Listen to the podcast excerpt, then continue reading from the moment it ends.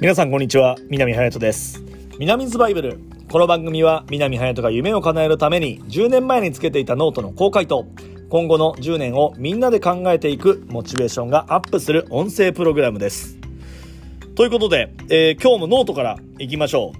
今日はねちょっと暗号のような言葉いきますね。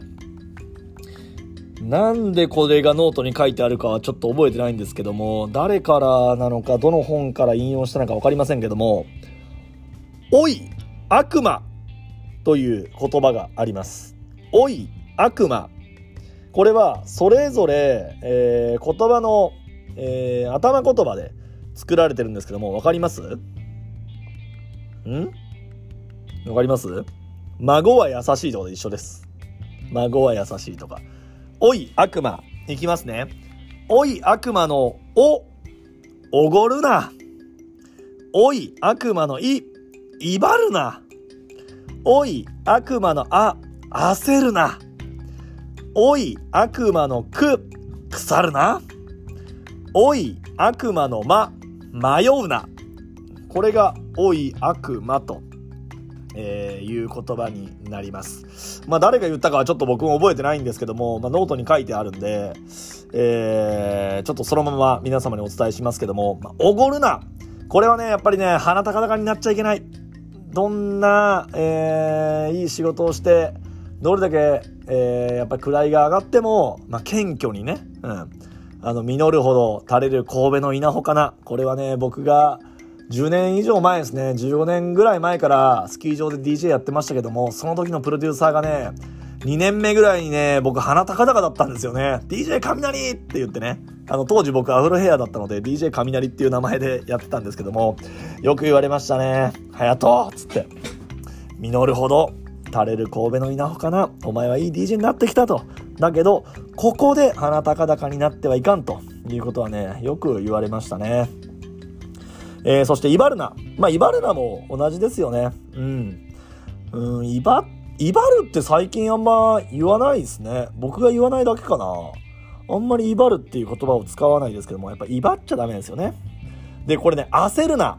これね、焦るとね、やっぱりね、状況判断がね、なかなかね、やりづらくなるんですよね。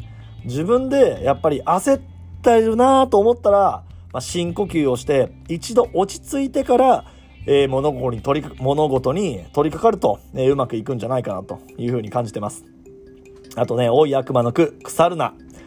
これはね、何度やっても何度やってもね、失敗すると、どうしてもね、気持ちが落ち込んでしまって、ああ、僕なんてこの仕事に向いてないんだとかね、あのー、僕はこの子になんで愛が伝わらないんだろうとか思う時もあるかもしれませんけども腐ってね下だけを向いていても下ばっかり向いていてもなかなか前には進めませんので、まあ、多少ね落ち込む日ってのはあると思うんですけども腐っちゃダメです、えー、僕なんてこの世界に認められてないとかそんなことを思っちゃいかん。ということで「おい悪魔の句」えー、そして「おい悪魔の間」迷うなこれはね、一番僕は難しいかなと思います。あのー、人生って決断の連続じゃないですか。その中で迷うことってたくさんあると思うんですけども、え、僕がこの10年で迷った時に、えー、判断する基準が一つあります。それは、期限を決めること。